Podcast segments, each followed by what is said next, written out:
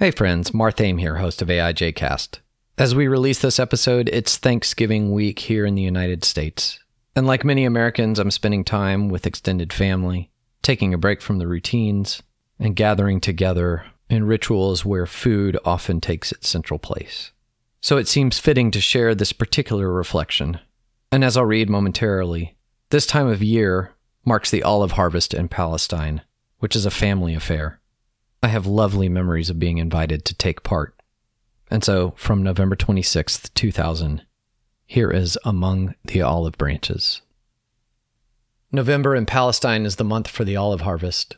Most of Zababdeh headed for the hills to strip their trees bare and bring fruit to the local olive presses, where it is turned into oil.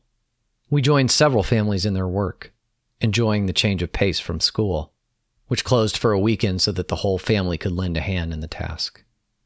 The trees are beautiful. The land is beautiful. The work is hard but rewarding. Most of the olives harvest are consumed at home, whole or as oil. Some is sold locally, and very little, if any, ends up being exported outside of Palestine. The harvest is a task that takes most of the month, and you can hear the hum of the tractors early in the morning and late at night, going to and returning from the family orchards. Many families have given us fresh oil from their trees. There is nothing like fresh baked bread with a little Zababdeh olive oil. The entire life of the community is altered by these days. Children come to school tired, having already worked several hours in the groves. Church is nearly empty on Sunday mornings as everyone heads for the hills and the harvest. Because of inadequate rainfall last year, there was no harvest, and so this year's crop is especially important.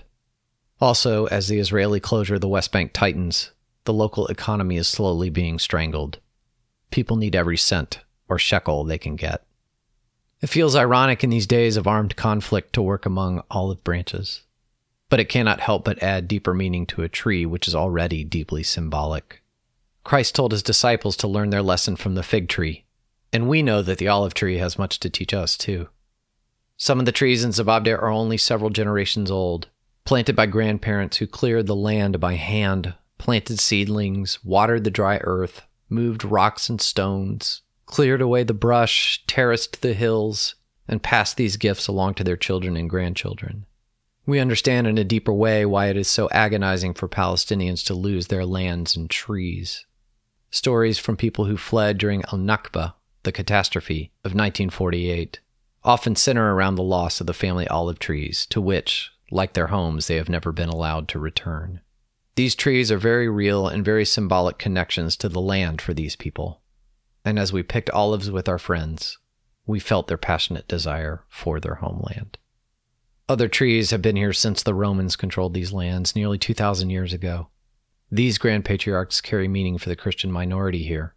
Like the Christian community, these trees have witnessed the oppression of Roman, Ottoman, and Israeli occupations. And like the believers, the trees persevere and continue to grow and bear good fruit. Yesterday, word came to us that a 60 year old Palestinian was stoned to death by Israeli settlers in the West Bank while he harvested his olives. We remain hopeful in the thought that, like so many tragedies these trees have seen, this too shall pass. We greet you in salam, shalom, peace, Marthame and Elizabeth.